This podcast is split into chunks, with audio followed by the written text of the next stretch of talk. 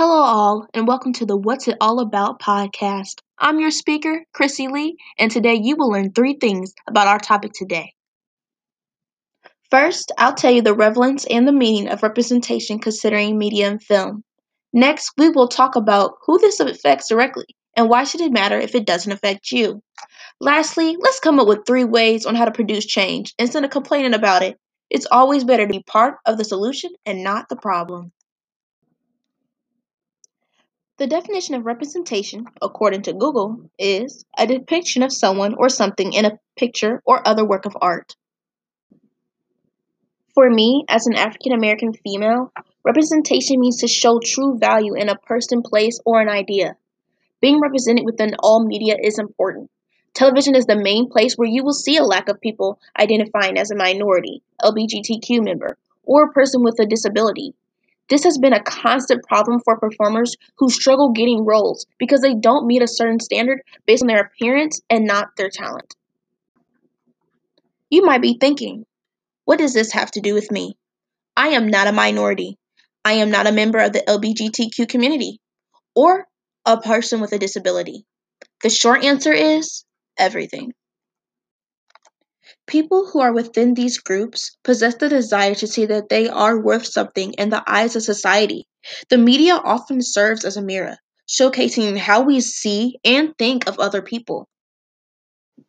Even though you do not identify with any of the groups previously mentioned, you are still affected by the lack of diversity seen on your screens. What you do see may be full of stereotypes, which has the potential to produce bias and prejudice. You don't want to be misinformed or ignorant. Relying on the media can be a dangerous game. That's why changing it to be more diverse and inclusive matters. Making a difference may seem like a daunting task. Truth be told, you don't have to have a blue check next to your social media platform to make an actual impact.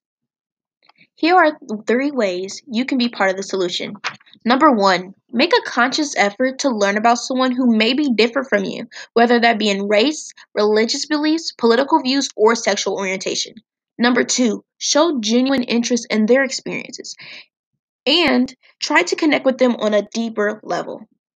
Number three, most importantly, be objective. If you know there is something you may be biased about, complete research and ask yourself some hard questions, even if you don't like the truth it reveals. Representation is just as important as a first impression. It is hard to adjust an image after already making an opinion about a person, place, or idea. That's exactly why it matters. It needs to be more diverse. It needs to be more inclusive of all people and all things.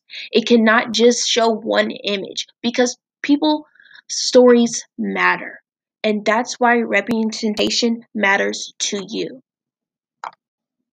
Thank you for listening to my What's It All About podcast. Until next time.